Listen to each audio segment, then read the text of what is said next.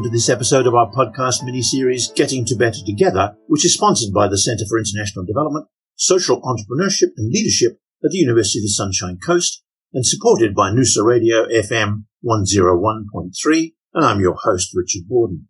Before proceeding further, I wish to acknowledge the traditional custodians of this land, the Gubbi Gubbi people, and pay my respects to their elders past, present, and emerging. I wonder what flashed through your minds as I spoke this last sentence. Were they simply words that were so familiar to you that you merely let them pass unhindered through your consciousness, or did they trigger some thinking or feeling or mental image about the words that they convey? What did I mean when I spoke of the word acknowledge, for instance, or the traditional custodians, or even the word land? What word for land do the Gubbi Gubbi people use in their language, and is their meaning of land the same as ours? Actually, when I say the word land, I wonder if you have the same image in your mind of land that I have in mine. What do you understand as land? And does it differ from what I understand? And to make matters even more complicated, I have different meanings of the word that are dependent on what aspect of land I'm talking about. Is it the paddock out the back, or is it the nation as a whole? This land is my land, and this land is your land, as the folk song has it.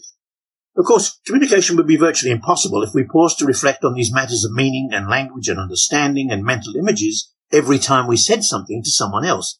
Somehow or another, we seem to muddle through conversations with relative ease once we have reached a certain level of language proficiency. Here are very important factors at work as we converse together, however, that get us beyond the Humpty Dumpty enigma. Whenever I use a word, said he, it means just what I choose it to mean, neither more nor less. How would we be able to converse if we all held to that position? Well, this might all seem too trivial, at least on the one hand. But on the other hand, it might seem too academic to be of any consequence in the real world, yet it is anything but, as anyone who has tried to learn a second language will most certainly have discovered. To help unravel all of this today, I'm delighted to have the opportunity to talk with someone who has a deep understanding of these matters. Dr. Levi Durbridge is a lecturer in world languages at the University of the Sunshine Coast and has been involved in language education across secondary and tertiary sectors for more than 18 years in both Australia and Japan. His research explores how international mobility, language, contact, and technology and content use, intersect, and he's currently authoring a book entitled Language Learning, Social Media, and Study Abroad, Multilingual Experiences of Japanese Adolescents. Welcome, Levi. Thank you very much for that wonderful intro, Richard. Let me start by asking you what are the most important findings you can identify from your nearly two decades of researching the matter of language, and why should we pay attention to it when we consider the issue of getting to better together? Great question. Great question. Um, when we talk about the most important findings, um, you know, there's different ways we could approach that. Actually, it really depends on um, kind of what your fundamental understanding of language, which you eloquently talked about at the start of this uh, this uh, podcast. So maybe I could talk about um, the aspect of language which has become more and more focused on, particularly since the uh, 1990s. It's become mm-hmm. much more, um, much more of a, uh, an important part of the conversation, and, and, that's the idea of language as social action. Uh-huh. what I mean by that is essentially you may you may have heard people talk about things like language as a system, it's a system of communication, or language as a tool for communication, and those ideas have been very very dominant, I guess. Um, they're very widespread. Um, they're perhaps linked to um, research that was done around the same time computers were coming okay. coming into being, um, and so people started thinking about the human brain and, and human um, abilities through that kind of idea of computers. Are we a computer? Do we have input, output, process processor, kind of like a computer does? Um, but there's been another whole stream of thought that has, uh, has been around even prior to that, which is the idea that language is not system, it's not tool, it's actually an action, something we're constantly doing, um, and it's, I guess it's a fundamental part of, of what makes us human, um, and therefore the ability to do anything together um, means that we need to use language. In terms of uh, a crude question, I guess, in terms of other la- other animals, yes. it is said that some animals have language, and we always talk about parrots learning stuff, and then sure. the, the deep language of of whales and so on. Sure, um, sure. What's your perspective on that? Sure. Um, yeah, I'm not an expert in, in animal communication, so I don't want to point too much towards that. But I can say one thing about human communication, and that is that one thing that we can do as humans is create new ways and new ideas and new things. So we innovate, constantly innovating the ways that we speak. And, and part of what language can do is it's highly productive in that we can combine this kind of set finite, you know, set of resources.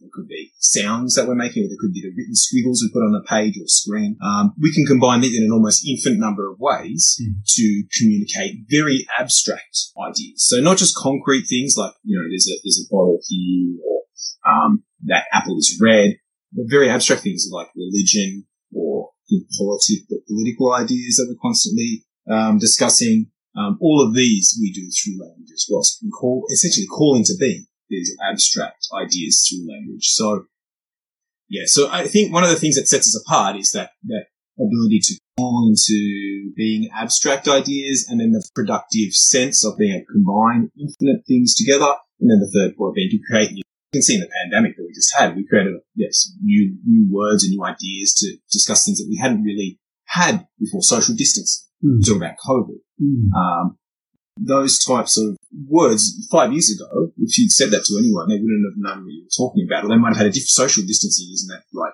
standing away from someone because you don't like them or something like that? Right. I don't know. Yeah. I don't know, but now when we talk about it, everybody understands those concepts, at least in English speaking world. So, um, you can see we're constantly doing that, creating new ways of talking about things that perhaps are not readily apparent in front of does language change us as we mature and we become more conscious of the fact that we actually have a language, particularly when we hear another language which you obviously don't understand?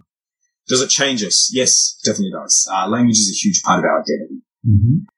We are constantly, when we speak to other people, we're constantly using language to kind of say who we want them to see us as. Oh, that's interesting. Yeah. So, you know, like I'm sort of speaking to you right now, and I'm, I'm, trying to present myself as a knowledgeable academic right. person who has a lot of the uh, succeeding know, quite well. I oh well, say. trying yes, but but I'm, I'm, speaking in a certain way to create that impression. Yeah. Um, if, for example, I was suddenly at home, um, I needed the, uh, someone to come around and do some work on the house, I would speak in a very different way, you know, potentially because um, I, I, wouldn't be able to put on a, an academic persona in that particular situation. Yeah. You know, I'd want to put on a, a, little bit more of a localized kind of like, you know, um, I need some help with, uh, excuse me, mate, can you, uh, can you come and have a look at this, uh, you know, fence down the back? I think it's come down a bit. Um, I need to get prepared, you know, right. switching, I'd immediately switch to another register of speaking to yeah, do that. Yeah. So I'm kind of presenting, uh, an identity mm. constantly, you know, and, and you do it even with people in different contexts. So if we were to go out for a drink after this, mm-hmm. we might speak in a little bit of a different, more relaxed or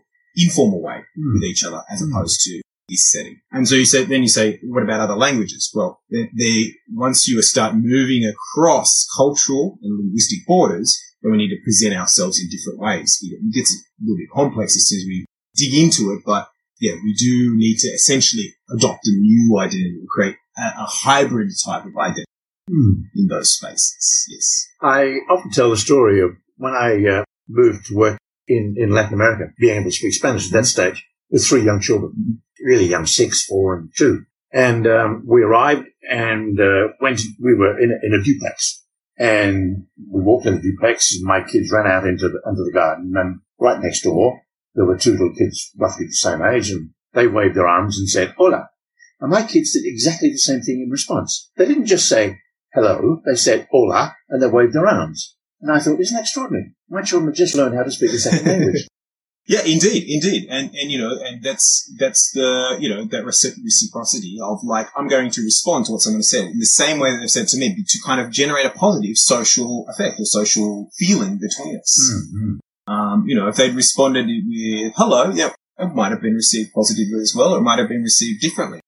Um, and, and, anybody who's travelled overseas or into any even into a different speaking area with people who are speaking different or even visited families, you know, who maybe have a different linguistic background mm. will know that when you move into somebody else's area where you feel like a stranger or an outsider, we, we often want to try and accommodate yes. to that culture to yeah. not stand out and be seen as, well, not everybody, of course, but, mm. you know, a lot of us do, you know, and that's one way of doing it. To reciprocate. I mean, the intrigue for me was not just the word, but also the gesture. Ah. You know, you can't say hola without moving your arms. and I was watching a, a, French guy on television with the sound turned down the other day, and it was obviously French. His shoulders were moving all the time. You know, it's, this just has to be the way we speak French. Yeah, yeah, uh, um, and we, we can talk about that idea of like how you know a certain cultural milieu or a certain cultural um, context, you know, that there's it's not just words; it's the whole body. It's, Mm, it's a it's a, lived in. It's becoming something else Mm. um, to essentially uh, communicate and be a member of and participate in that community. Right. Is that what's captured by the word languaging? The idea that, that language is a sort of dynamic? Yes, I believe so. Yes, totally, totally. Mm. Yes. So, yeah. So when we talk about languaging, we're seeing language as, I- as I said before, a social action. It's Mm. not something that's independent of us. It's something that we're constantly doing. So we could say using language, but it's still that abstracts it. It makes it sort of a tool thing. So the word languaging, as you say, Nice Um, word. Yes, it's a nice verb. It's what we're constantly doing. We're constantly, even right now, we're languaging with each Mm. other. Um, and part of that languaging is also that sense of trying to be something as well. Yes. Yeah, I mean, that's the, the enigma of Humpty Dumpty, isn't it? That it's, there's no conversation. It's when I say a word, that's speaking. That's Yes. not languaging. It's That's not right. creating a connection with you, except that you would then argue. yeah, and I think too, and the, the importance of, you know, languaging and using language, you know, if I use, if I talk about using language versus languaging, languaging creates a different image in our minds Mm, than mm. using language. So that's Mm. the real important part of language Right. as well. Yeah. As you spoke in the, in the introduction about the images that come into our mind, the ideas that it constructs when we speak. Hmm. Let me change gear a little bit now. You've spent an enormous amount of time in Japan. You're a fluent Japanese speaker. You're married to a Japanese. Are you in any way Japanese?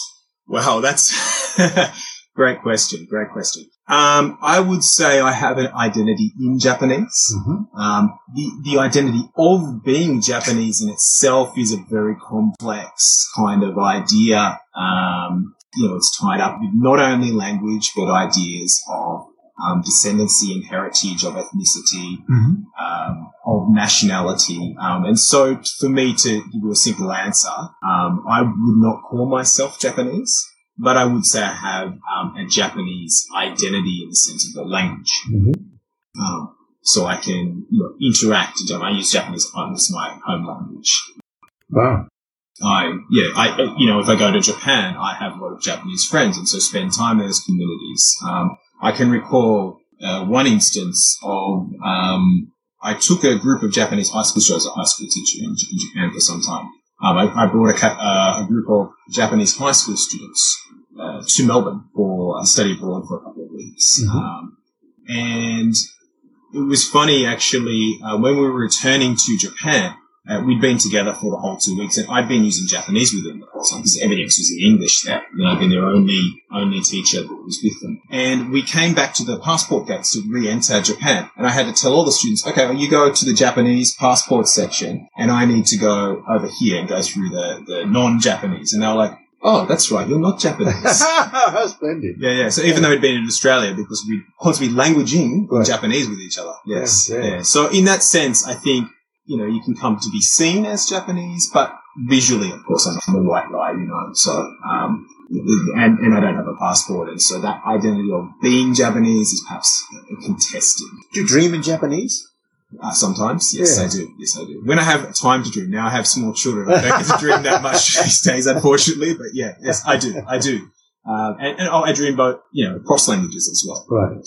And have conversation with yourself in different languages. That'd be fascinating. Yeah, yes, yes, yes, yes. Uh, yeah, if, if, you know, sometimes it's the only, uh, only person who is uh, willing to listen to what you've got to say is yourself, right? Mm, that's right. Right. Are your children bilingual? Ah, they are. They are. Mhm. Yes, yes, yes, they are. Um, they're, they're very determined to make me speak in English to them at the moment. Oh, Uh, yes, understandable. Uh, yeah. Um, I, I, it's a constant battle where um, I get spoken to by them um, in English and I respond in Japanese. This is interesting phenomenon, isn't it? yes, yes, Yeah. yes. Well, they're, they're surrounded by English here in Australia, Cool. so um, and and you know they understand I can speak English as well, so they constantly want me to speak because it is a little bit more of an effort for them at the moment Mm. because they're more accustomed to talk. They can talk about a wider range of topics and they can In English? yes, yes, Japanese? because they've been here for since 2017. Okay. Yeah, yeah. So Right. they're, still quite small and been here for quite a few years. So um, you know all their friends speak. Well, they, well, they go to go to Japanese school Mhm. um, on, on the weekend. But apart from that, all of their friends speak English Okay. constantly. So Oh. yeah.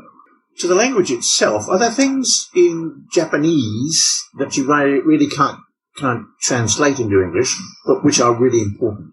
Yeah, yeah. There, there, there's this idea that things are untranslatable. Of course, you can always translate a concept, but Yeah. um, in terms of like difficulty of like communicating, I think um, you know sometimes terms like um, yoroshiku um, is a common uh, expression in Japanese. Uh, that's a lot harder to. Because of it, it takes it takes the place of does something in conversation we don't do in English, and that's why it's hard to communicate. Okay. So.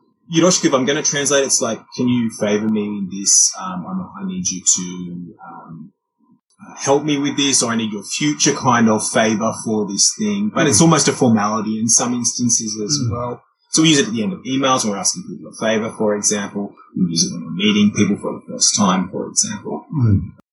So that's not something we often do. Yeah. In English, we don't normally say, um, and we're meeting, and I, I ask you to, you know, please favour this relationship moving forward. So Right. it's hmm. not something we often do. No. So hmm. that, in that sense, I guess there are those kind of untranslatable things in that sense, but, you know, I think I just translated it. So. Yeah, there you go. Yeah, but you know, flip it around the other way, and in English we have things like saying "bless you" after you sneeze, and you don't say anything after you sneeze in No. Japanese um, Yeah. or, to anybody. So, in that sense, like, you- how do you translate "bless you" into Japanese? Right. Just explain what it does. Right. There's not a there's not a word that's in the same place. You know, No. Same kind of deal. Yeah. Yeah. I remember the difficulties that the uh, the French got into. I had a bit to do with uh, the French a while back, and um, because of, of their concern about preserving French as a language, uh, they were prohibited, seemingly, by almost by a law. It said you know you can't use English words. So they got this ridiculous situation of say English words with a with a French accent. it was sort of cool saying "Good morning, how are you?" Yeah, I'm not an expert on the, the French context, so yeah, I can't speak but to that. in but yeah. Japanese, are there words that Oh, they yeah. have to use in English? Oh, oh, oh, well, see, the thing is, so just, you know, particularly since the Second World War, America has had a lot of influence Yeah, right. um, in Japan. And so um, now there's a lot of language in Japan. I think, yeah, there's a lot of it always been, just like in English, we're constantly importing language or, Mm. or mo- language moves across those kind of linguistic borders. Mm. Um, and now I think it's something like 90% of the words recognizable to Japanese as being not Japanese words are in actually English words. So Mm. words like Mm. you know, computer Yeah. is computer, you know, Right. hacker is a hacker. Um, Oh, really? Yes, yes, yes. Yeah, yeah th- those types of things. Um, you know, hamburger, um, you know, th- those, uh, those words that have come from mainly from American, and a lot of words around computing and those technologies. Um, but you know, you have to go back a little bit. You've got medical technology, you've got a lot of German words Mm, because, um, you know, German medical uh, technology was something that was imported into Japan, you know, Mm. during that period, you know, before the Second World War. So you go back further, you find a lot of Portuguese words because the Portuguese had a lot of uh, trade contact with Right. Japan. even earlier than that. So it's really about those relationships Yeah. and those words and who is kind of driving the kind of newer technologies that ha- need language to go with this. But there's there's a little bit of a movement in Japan, a conservative movement to have Japanese style words for those concepts, but But one of the interesting things, I, I worked in the United States for quite a long time, and I always find it interesting now when I'm corresponding and communicating with my American friends, when I say, how are you doing compared to how are you going in Australia? and that sort of sums up the cultural differences between the two. Know, we're fair go and nice and easy, relaxed. In America, it's doing. We've got to keep at it. Yeah, yeah, and you, you can find a lot of those, especially as I say, around those kind of rituals that we Mm. have, those communicative rituals. I think that's a really interesting space to look at um, and trying to understand what's going on. Um, yeah, so how you're doing versus how you're going. Um, there's a great article, it was 1992, um, a guy called, um, sorry, a person called Béal, um, did a study on um, a French company in, in Australia, and a lot of the Australian staff um, said, "How was your weekend?" Uh, and that's something we say in Australia, you know, on a Mm. Monday morning, or how's your Mm. weekend? But you're not looking for someone to give you a detailed rundown of No, your weekend. no. You're just looking for what? You, what would it? What would you say? How was your weekend? Wow, great. Great. Yeah, exactly. So yeah, that, that kind of response. But the Yeah. French would understood it as, oh, this person's really interested. Yeah, so literal- let me give a Yeah, detailed exactly. Explanation. And then it led to these ideas of the, uh, the Australians perceiving their French co-workers as incredibly conceited and Mm. self-interested. You know, they give us this huge de- deal. But then the French saw the uh, Australians as being, um, I guess, very insincere. Yes, dis- Because, really. yeah, because they'd ask this question and then they'd look bored right. and try to get away as soon as they started telling them. So people you say, know. how are you? Yeah, Don't yeah. answer that. Yes, that's a really, you know, those, those kinds of rituals are a really interesting part of that kind of cross-cultural, intercultural, Mm. interlanguage kind um, dynamic. So bringing it right back to, to our theme, Yes. if we are to really get to better by being together, um, how do we get over all these seeming hurdles? Do we just, as I suggested, let it all happen and, and muddle through? Or do we work at it? Well, we, definitely need to work at it, and um, you know, it depends on the context we're talking about, of Mm. course. But Mm. um, we definitely need to work at this. Um, we need to develop a greater kind of um, understanding, an intercultural understanding of the way that these things work, um, and move away from the ideas that the way we have of doing things is the correct way or the only way Mm, of doing mm, these mm. things. And I think that's kind of where we get tripped up a little bit. Right.